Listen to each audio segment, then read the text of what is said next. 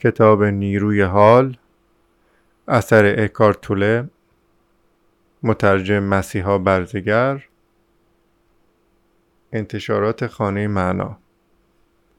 جمله پشت کتاب هست که من می‌خونم نوشته که این کتاب ژرف و ساده و شیوا زندگی میلیون ها نفر را در سراسر سر جهان دیگرگون ساخته است. تو هم می‌توانی که از آنها باشی. حالا کاری به این موضوع نداریم که این جمله آخر که تو هم می‌توانی که از آنها باشی یه حالت تبلیغاتی داره. ولی خب در کل نویسنده رو من خودم علاقه دارم دنبال کردم تو یوتیوب حرفایی که می‌زنه رو.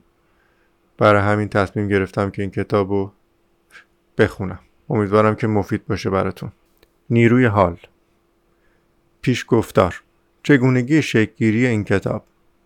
برای من گذشته اهمیتی ندارد و به ندرت درباره آن میاندیشم. با وجود این دوست دارم به طور خلاصه به تو بگویم چه شد که شدم یک آموزگار معنوی و این کتاب چگونه به دنیا آمد. من تا سیزده سالگی در شرایطی پر استراب زندگی می کردم شرایطی که بسیاری را از فرط افزردگی به سوی خودکشی سوق می‌داد. اکنون وقتی درباره آن سالها حرف می‌زنم احساس می کنم درباره زمانی در گذشته های دور و یا درباره زندگی یک آدم دیگر صحبت می کنم. یک شب بعد از 29 همین سال روز تولدم از خواب پریدم و احساس کردم به شدت حراسانم. پیش از آن نیز با حالتی مشابه که مشابه همان حالت از خواب پریده بودم اما این بار حالتی داشتم کاملا متفاوت با دفعه های پیشین بیشتر ترسیده بودم سکوت شب طرح شبهوار اساسی اتاق صدای قطاری که در آن دورها میگذشت همه چیز چنان بیگانه با من دشمن من و بیمعنا به نظر می رسید که از دنیا بیزار شدم. بیش از هر چیز از وجود خودم بیزار بودم. به خودم گفتم چرا باید این زندگی پر از نکبت را تحمل کنم؟ چرا به این تلاش و تقلای بیهوده ادامه دهم؟ احساس می کردم دوست دارم فنا شوم. معدوم شوم نباشم. این احساس قویتر از احساس غریزی من برای ادامه حیاتم بود. این جمله مدام در ذهنم تنین میانداخت که دیگر حالم از خودم به هم می‌خورد. ناگهان فهمیدم که این جمله فکری است در سر من. آیا من تنها هستم یا دو نفر هستم؟ اگر حالم از خودم به هم می‌خورد پس باید دو نفر وجود داشته باشند من و خود که حال من از او به هم می‌خورد. فکر کردم شاید یکی از این دو نفر واقعیت دارد و آن دیگری وهمی بیش نیست. از این درک و دریافت چنان شگفت زده شدم که ذهنم از کار افتاد. آگاه بودم. اما دیگر از فکرها خبری نبود. احساس کردم به گردابی عظیم از انرژی کشیده می شوم. این کشش ابتدا آهسته بود.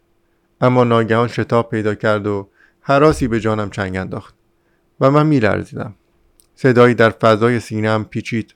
مقاومت نکن.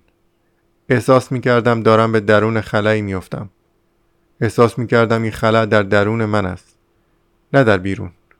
ناگهان احساس ترسم ریخت و گذاشتم تا به درون آن خلم بیفتم. بعد از آن را دیگر یاد نمیآورم. پرنده که لب پنجره نشسته بود و می‌خواند از خواب بیدارم کرد. پیش از آن چون این صدایی را نشینده بودم. چشمهایم هنوز بسته بود.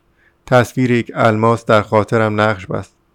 گفتم آری اگر الماس می‌توانست آواز بخواند صدای او شبیه همین صدایی می‌شد که اکنون میشنوم. چشمهایم را باز کردم. نخستین پرتهای خورشید صبحگاهی از لای پرده های اتاق به درون میتابید. بدون هیچ فکری احساس کردم نور باید چیزی بیشتر از آنی باشد که ما احساس می‌کنیم. آن نور ملایمی که از لای پرده ها به درون اتاق میتابید خود عشق بود. چشمهایم پر اشک شد. بلند شدم و دور اتاق قدم زدم. اتاق را می‌دیدم و می‌دانستم که تا آن زمان اتاقم را واقعا ندیده بودم. همه چیز تازه و با تراوت به نظر می رسید گویی همه چیزها تازه به وجود آمدند. اشیا را بر می داشتم یک قلم یک لیوان و زیبایی و حیاتی که داشتم به شگفت می آمدم آن روز در شهر گشتم و معجزه زندگی به روی خاک را مشاهده کردم. احساس می کردم تازه به این دنیا پا گذاشتم. پنج ماه بعد از آن حادثه را در حالتی از آرامش و ژرف و سکوت گذراندم. سپس به تدریج از شدت آن احساس کاسته شد. شاید آن احساس تبدیل به حالت طبیعی من شد. در جهان بودم و به طور عادی زندگی می کردم گرچه دیگر می دانستم که همه تلاش ها و کوشش های گذشته من عملا نمی توانست چیزی به آنچه که در ابتدا داشتم اضافه کند. البته می دانستم که حادثه ژرف و شگفت در من اتفاق افتاده است. اما نمی توانستم این حادثه را بفهمم. چند سال بعد بود که با خواندن متون معنوی و گفتگو و با استادان معنوی فهمیدم که آنچه در منتهای آرزوی همگان است در من اتفاق افتاده است. فهمیدم که فشار شدید رنج آن شب باید آگاهی مرا از دامی رهانده باشد. دام بازی ذهن. بازی ذهن این است که تو خود را با ترس ها و غم های خود یکی بدانی. این رهایی چنان کامل بود که بیدرنگ خود دروغین و رنجور من فرو ریخت. گویی باد بادکنکی را ناگهان خالی کرده باشند. آنچه باقی مانده بود ماهیت حقیقی من بود. ماهیت همیشه حاضر من هستم. آگاهی ناب و رها از صورتها.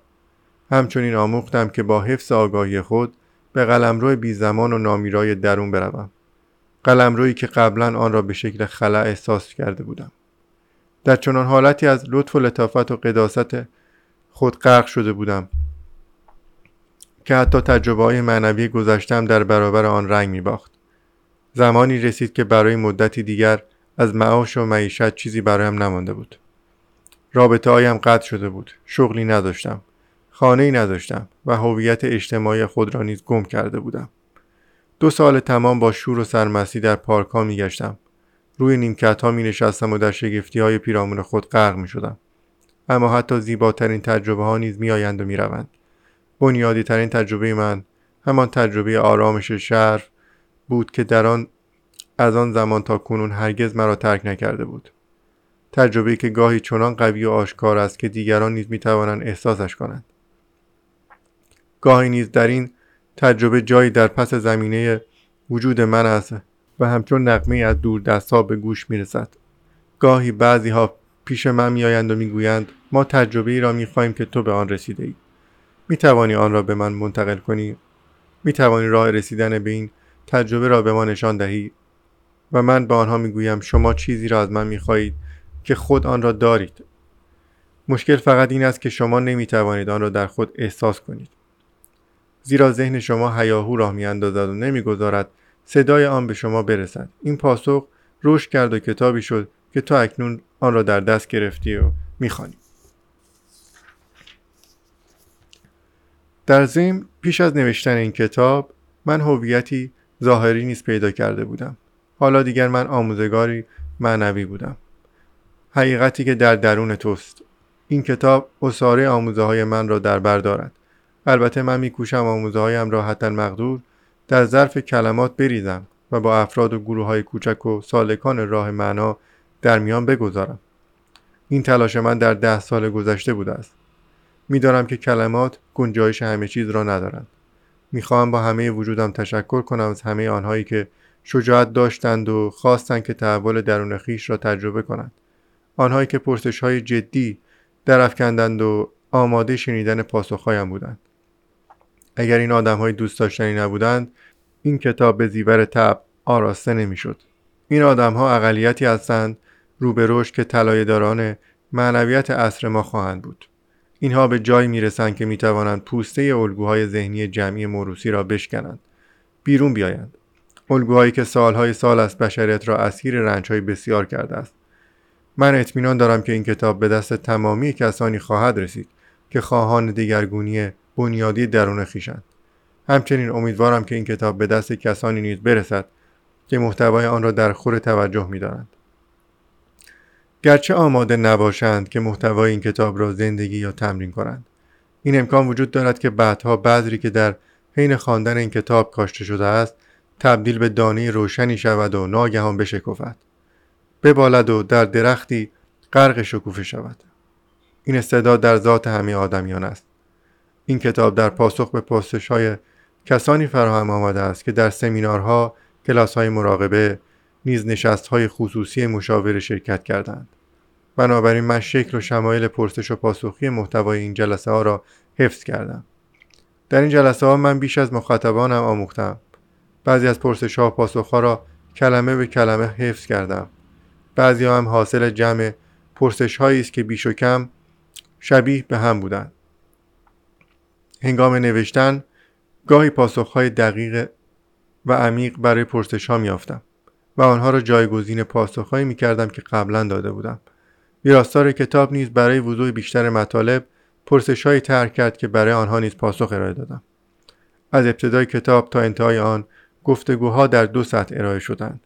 در یک سطح توجه تو را به آنچه که در توست و دروغین است جلب می کنم و در این سطح درباره طبیعت ناآگاهی بشر و طبعات رفتاری آن سخن می‌گویم.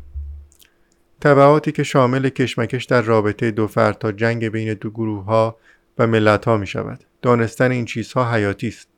زیرا اگر دروغ را به عنوان دروغ نشناسی هرگز نمی‌توانی دیگرگونی بنیادی بیافرینی در نتیجه همواره به های خود متمایل می‌شوی و رنج می‌بری. در این صد نشان می‌دهم که چگونه از آنچه که در تو دروغین و جلیس یک خود نسازی و مشکل شخصی نیافرینی. زیرا آنچه که دروغین و جلیس بدین سان خود را زنده نگه میدارد. در سطح دیگر از دیگرگونی ژرف آگاهی انسان سخن می‌گویم.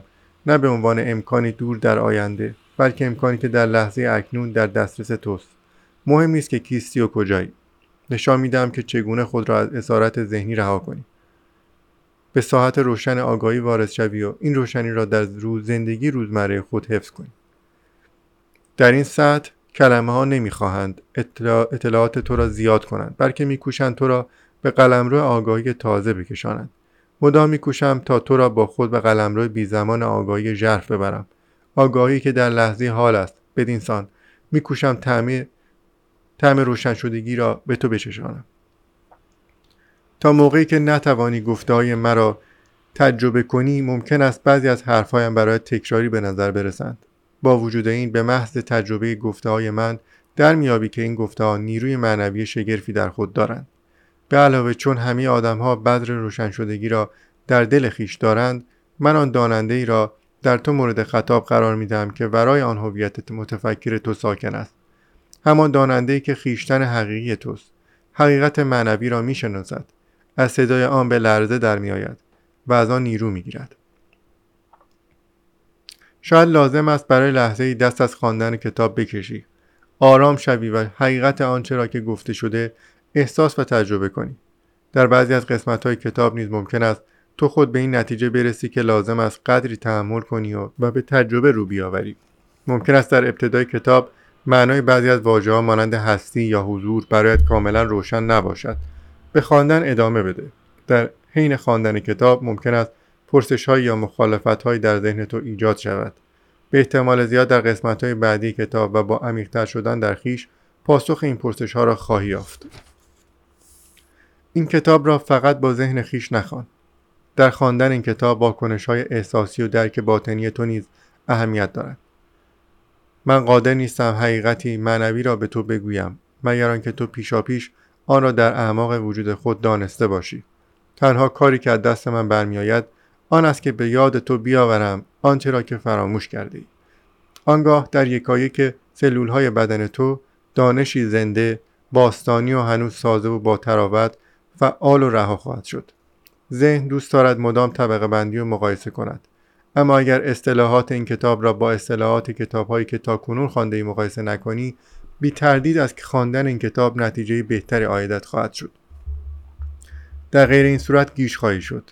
من واجه های ذهن شادمانی آگاهی را برای معنی هایی به کار می‌برم که ممکن است دیگران آنها را برای این معنی ها به کار نبرده باشند. وابسته واژه ها نشو. واژه ها نردبانند. وقتی به بام برآمدی نردبان را رها کن. گاهی به بودا و مسیح اشاره می کنم اما قصد مقایسه ندارم. فقط می‌خواهم این نکته را گوشزد کنم که حقیقت معنوی یکیست. گرچه در صورتها و بیانهای گوناگون عرضه می شود وقتی از ادیان یا آموزه های باستانی نقل قول می کنم هدفم آشکار کردن معنای ژرف نهفته در آنهاست تا بتوانم از نیروی دیگرگون کننده آنها بهره ببرم. به ویژه برای کسانی که پیرو این ادیان و آموزه ها هستند. من به این افراد می‌گویم لازم است در جای دیگر به دنبال حقیقت بگردید. بگذارید نشانتان دهم که چگونه به جرفای چیزی بروید که در خود شماست. کوشیدم تا از اصطلاحاتی بیطرف استفاده کنم تا مخاطبان بیشتری داشته باشم. این کتاب را می‌توان بیان تازه آموزه های معنوی بی زمان تلقی کرد.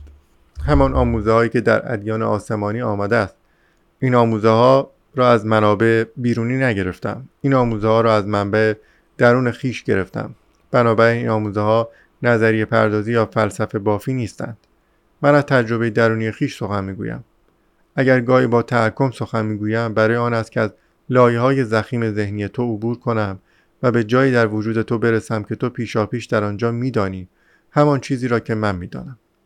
جایی که حقیقت به محض شنیده شدن تجربه می شود در همان جاست که وجد و زندگی متعالی را احساس می کنی درست زمانی که صدایی در درون تو تنین میافکند که آری من می‌دانم که این حقیقت است. تو ذهن خود نیستی. بزرگترین مانع برای رسیدن به روشن شدگی.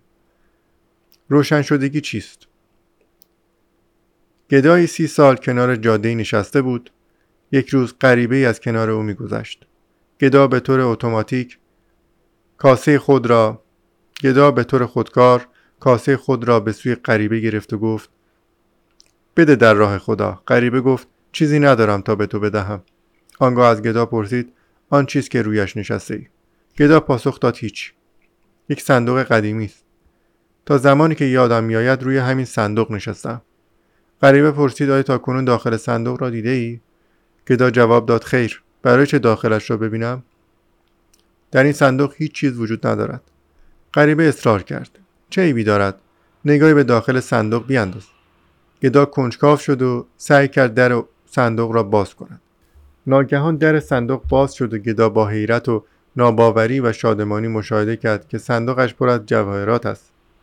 من همان غریبه هم که چیزی ندارم به تو بدم اما به تو می‌گویم نگاه به درون بیانداز نه درون صندوقی بلکه درون چیزی که به تو نزدیکتر است درون خیش. صدایت را میشنوم که می‌گویی اما من گدا نیستم. گدایان همه کسانی که ثروت حقیقی خیش را پیدا نکردند. اما ثروتی که شادمانی از هستی است. همان چشمه آرامش ژرف که در درون می جوشد آنها اگر میلیون ها دلار پول نیز داشته باشند باز گدایند.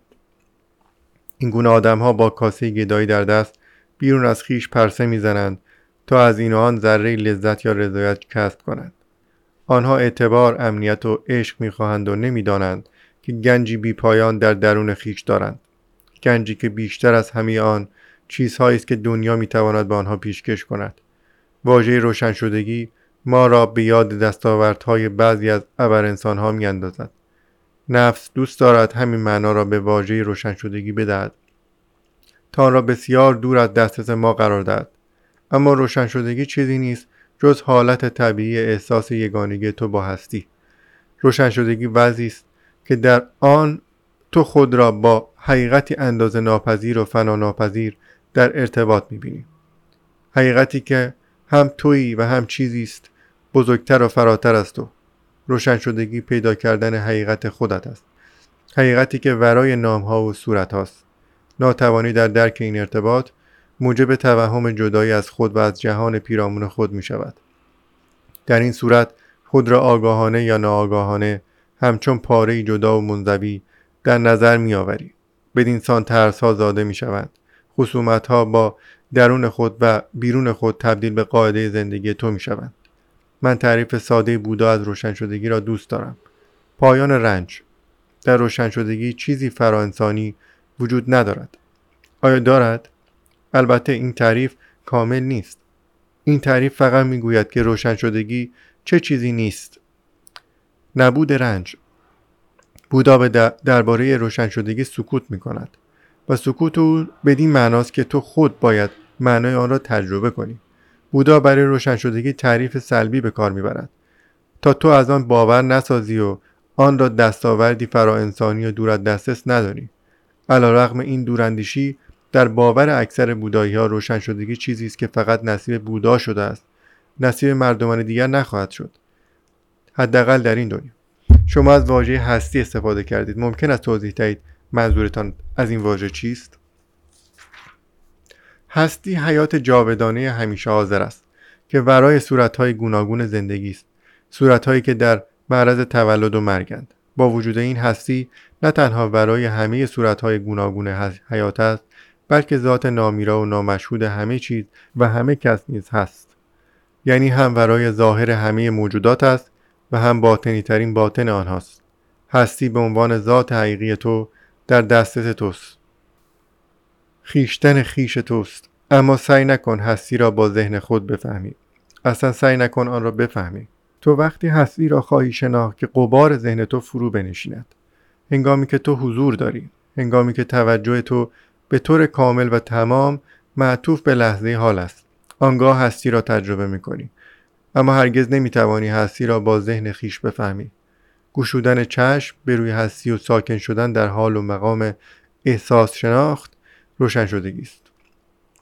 وقتی شما درباره هستی سخن می‌گویید آیا منظورتان خداست؟ واژه در طول تاریخ هزاران ساله گذشته مورد سوء استفاده قرار گرفته است.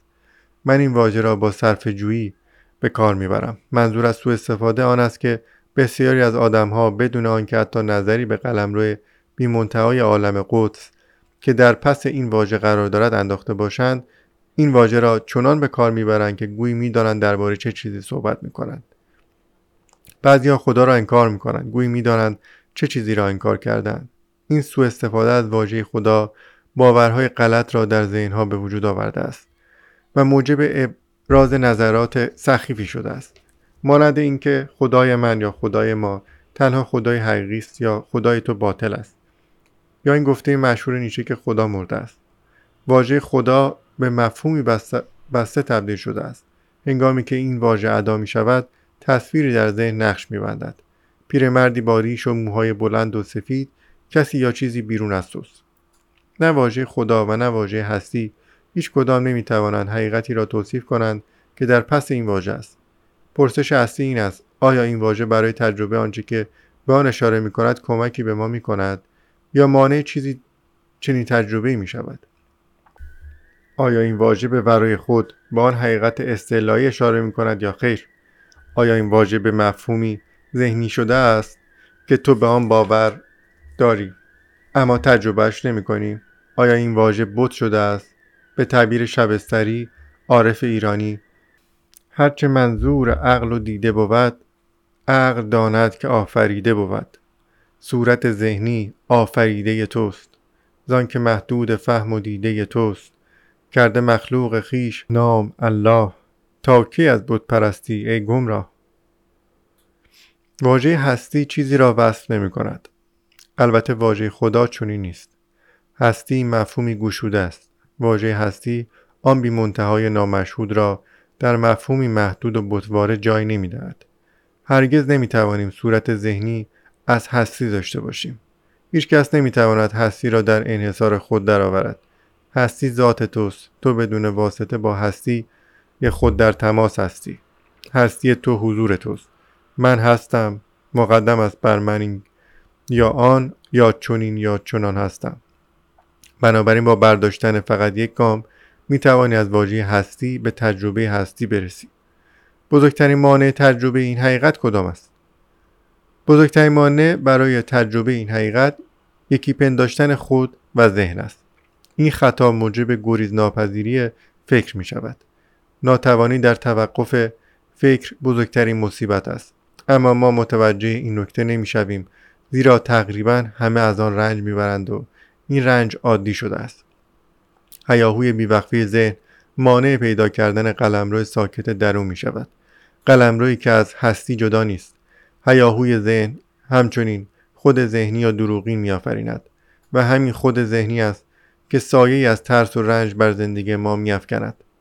این موضوع را به طور جزیتر مورد بحث و بررسی قرار خواهیم داد. دکارت فیلسوف عقیده داشت که بنیادی ترین حقیقت را یافته است. من میاندیشم پس هستم. او در واقع اساسی ترین خطا را به زبان آورده است. مساوی پنداشتن فکر و هستی و یکی پنداشتن خود با فکر. کسی که به فکر معتاد است که همه به آن معتادند در حالتی از جدایی در دنیای پیچیده در مشکلات و در درگیری زندگی می کند دنیایی که تکه پاره شدنهای روزافزون ذهن را منعکس می کند روشن شدگی حالتی است از وحدت یگانگی و در نتیجه آرامش ژرف. یگانگی با زندگی که در همه صورتها ظهور کرده است. یگانگی با جهان یگانگی با خیشتن خیش و حیات ناپیدا. یگانگی با خدا. روشن شدگی فقط پایان یافتن رنج ها و درگیری های مدام درون و بیرونی نیست بلکه پایان سلطه وحشتناک فکر فکر بیوقفه نیز هست آه چه رهایی باشکوهی یکی دانستن خود و ذهن طوفانی پرگرد و غبار از مفاهیم برچسبها تصورها واژهها قضاوتها و تعریفها میآفریند که چراغ همه رابطه های حقیقی را خاموش می کند. یکی دانستن خود و ذهن هجابی است که تو را از تو دور می کند. تو را از آدم های دیگر دور می کند. تو را از طبیعت دور می کند. تو را از خدا دور می کند. همین هجاب تیره فکر است که توهم جدایی می آفریند. توهم این که تو هستی و یک دیگری کاملا جدا از تو. آنگاه این نکته اساسی را فراموش می کنی که زیر سطح سواهر همه چیزها و صورتهای جدا از هم تو با همه چیز و همه کس وحدت داری منظورم از فراموش کردن آن است که دیگر واقعیت این وحدت بدیهی را احساس نمی کنی. ممکن است باور کنی که چنین وحدتی وجود دارد اما نمی توانی این وحدت را بشناسی یا تجربه کنی. آری باور تسکین دهنده است اما تجربه خود توست که رهایی می بخشد. فکر به بیماری تبدیل شده است. بیماری زمانی اتفاق می افتد که چیزهایی در بدن از حالت تعادل خارج می شود برای مثال جدای سلول های بدن و تکثیرشان هیچ اشکالی ندارد. اما وقتی این اتفاق بی ارتباط با کل اندام رخ دهد سلول ها به شدت افزایش مییابند و ما دچار سرطان می‌شویم. ذهن اگر از آن درست استفاده شود ابزارش عالی و مفید. اما اگر از این ابزار استفاده درستی نشود ویرانگر می شود. به عبارت دقیقتر نه اینکه تو از ذهن استفاده نابجا می کنی بلکه اساسا از ذهن خود هیچ استفاده نمی کنی. این ذهن است که تو را در دست خود می گیرد و از تو استفاده می کند. بیماری همین است. تو باور کردی که عین ذهن خود هستی. این باور توهمی بیش نیست. ابزار بر تو چیره شده است. من کاملا موافق نیستم. درست است که ذهن من نیز مانند ذهن بسیاری از آدم ها پر است. از فکرهای بی هدف اما من هنوز می توانم از ذهنم استفاده کنم و با استفاده از ذهن خود به چیزهایی برسم یا کارهایی را انجام دهم. این نظر مخالف بود. فقط به این دلیل که می توانی جدول روزنامه ها را حل کنی یا بمب اتمی بسازی نتیجه نگیر که بر ذهن خود تسلط داری. و تویی که آن را به کار می‌گیری. همانطور که سگ دوست دارد دندان خود را در استخوان فرو کند ذهن نیز دوست دارد دندان خود را در مسئله ها فرو کند. به همین دلیل است که ذهن جدول حل می کند و بمب اتمی می سازد تو هیچ علاقه به این چیزها نداری. بگذار از تو بپرسم آیا می توانی هر وقت که خواستی از ذهن خود رها شوی آیا کلید خاموش ذهن را پیدا کرده ای؟ منظورتان این است که ذهن را به طور کل کنار بگذارم؟ نه نمی‌توانم. شاید برای یکی دو لحظه بتوانم این کار را انجام دهم. برابری ذهن است که تو را به کار گرفته. تو ناآگاهانه خود را با ذهن خیش همزاد پنداشته ای بنابراین حتی نمیدانی که تن به اسارت ذهن داده ای. مثل این است که جن زده شده باشی و خودت خبر نداشته باشی. تو این وضعیت جنزدگی را عین خودت میپنداری. آغاز رهایی هنگامی است که تو در میابی که وجود حقیقی تو همان حالت جنزدگی تو نیست. یعنی همان حالت متفکر اگر این نکته را بدانی حقیقت خیش را مشاهده خواهی کرد. به محض آنکه شروع به تماشای متفکر می‌کنی سطحی بالاتر از آگاهی را در خیش فعال می‌سازی. آگاه می‌فهمی که قلمروی بیکرانه از آگاهی وجود دارد که ورای فکر توست. و نیز می‌فهمی که فکر پاره کوچک و حقیر از آن قلمروی بیکرانه آگاهی است. البته این نکته را نیز در میابی که تمامی آنچه که مهم است زیبایی عشق خلاقیت شادمانی آرامش درون آن سوی ذهن جوانه می‌زند و میبالد. بدین سان بیدار می‌شوی